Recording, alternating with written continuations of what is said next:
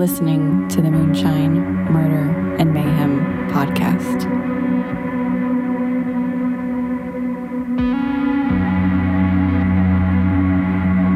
Hello, Moonshine, Murder, and Mayhem podcast listeners. This is a bonus episode that I wanted to throw in because of its importance to my grandmother's story. She hinted last episode about something she did not want to get into, but I wanted this to be known. If it wasn't for this story of perseverance, strong will, and enduring love, I would not be here. My father would not be here. My entire family wouldn't even exist. This entire investigation and podcast would not have been possible if it wasn't for this important piece of the puzzle. This is for my grandmother. I wrote him a letter every day and mailed it in the mailbox. And I won't get into things that happened about that, but anyway.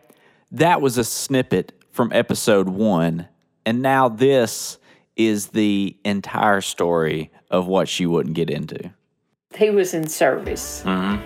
And uh, before he went overseas, uh, he was in Georgia. And I remember going down there, and uh, I slept in the barracks a night or two. Mm-hmm. But anyway, uh, and then he went to Texas. And then he went to Europe for different places. And, uh, yep, I rode him every day. Mm-hmm. And uh, I put the, we had mail picked up, and I put it, and generally I got a letter every day, too.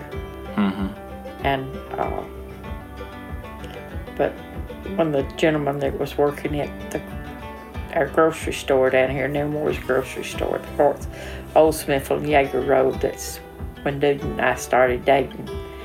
And uh, the gentleman that worked in the store said, "Do you know the reason that your letters have stopped, you stopped got getting your letters?" He said, "Your mother burns them up every day. Goes out and gets it, puts it in the fireplace and burns it up." Mm. And he said, "I've been taking your mail out, and I think she goes out and gets it and brings it back in." That was after we'd been writing letters for quite some time. I had tons of them. Mm. Well, basically, I had them hid in the house uh, down there in the attic. Uh, I had a huge box, and I got a letter every day. Mm. I do still have a few of cards that he sent me, but uh, all the time he was gone from McMinnville and the places that he was, I got mail every day from him. My grandmother did get mail every day from my grandfather.